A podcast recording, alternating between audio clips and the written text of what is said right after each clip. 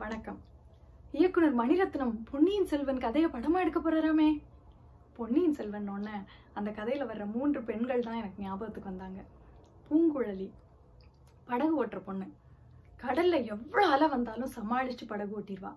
அதனாலே அவளுக்கு சமுத்திரகுமாரின்னு ஒரு பேர் இருந்தது. பொன்னியின் செல்வருக்கு அதாவது ராஜராஜ சோழனுக்கு பல உதவிகள் செஞ்சிருக்கா. அவரோட உயிரையே கூட காப்பாத்திருக்கா. அந்த பழக்கத்துல அவர் மேல அவளுக்கு ஒரு தலை காதல்.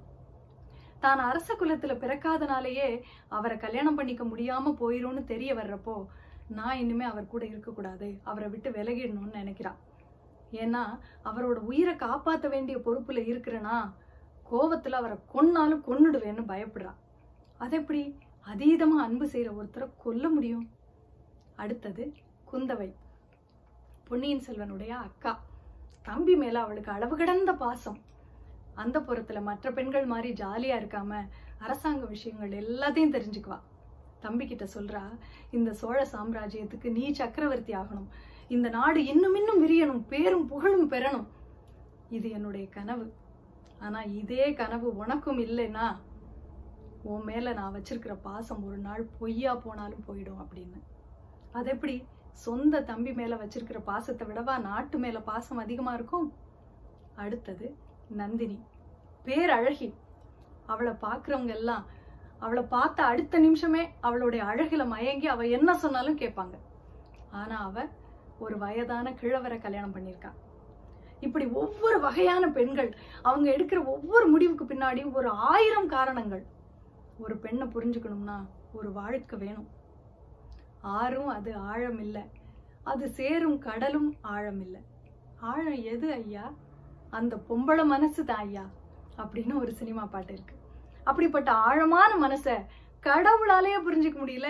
சாதாரண மனுஷங்க உங்களால எப்படி புரிஞ்சுக்க முடியும்? அப்படின்னு நம்முடைய இலக்கிய நூல் நீதி வெண்பா சொல்லுது. அத்திப்பழம் ஃபிக் நம்ம எல்லாருக்கும் தெரியும். அத்தி பழத்தை பார்த்துருப்போம் காயை பார்த்துருப்போம். ஆனால் அத்தி பூவை பார்க்குறது ரொம்ப கஷ்டம். அது தண்டுக்குள்ளேயே பூத்து மறைஞ்சிருக்கும்.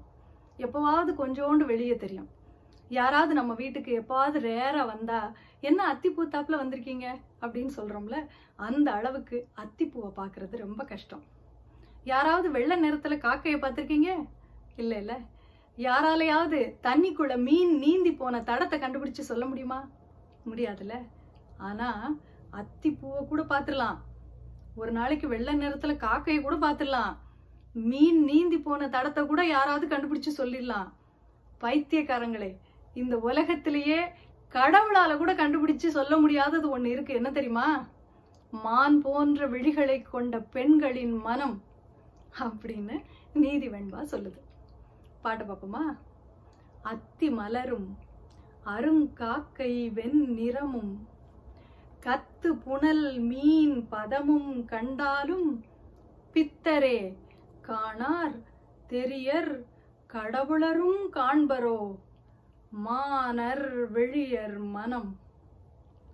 ஆமா பெண்களுடைய மனசை புரிஞ்சுக்கிறது கொஞ்சம் கஷ்டம்தான். நானும் ஒத்துக்கிறேன். நன்றி.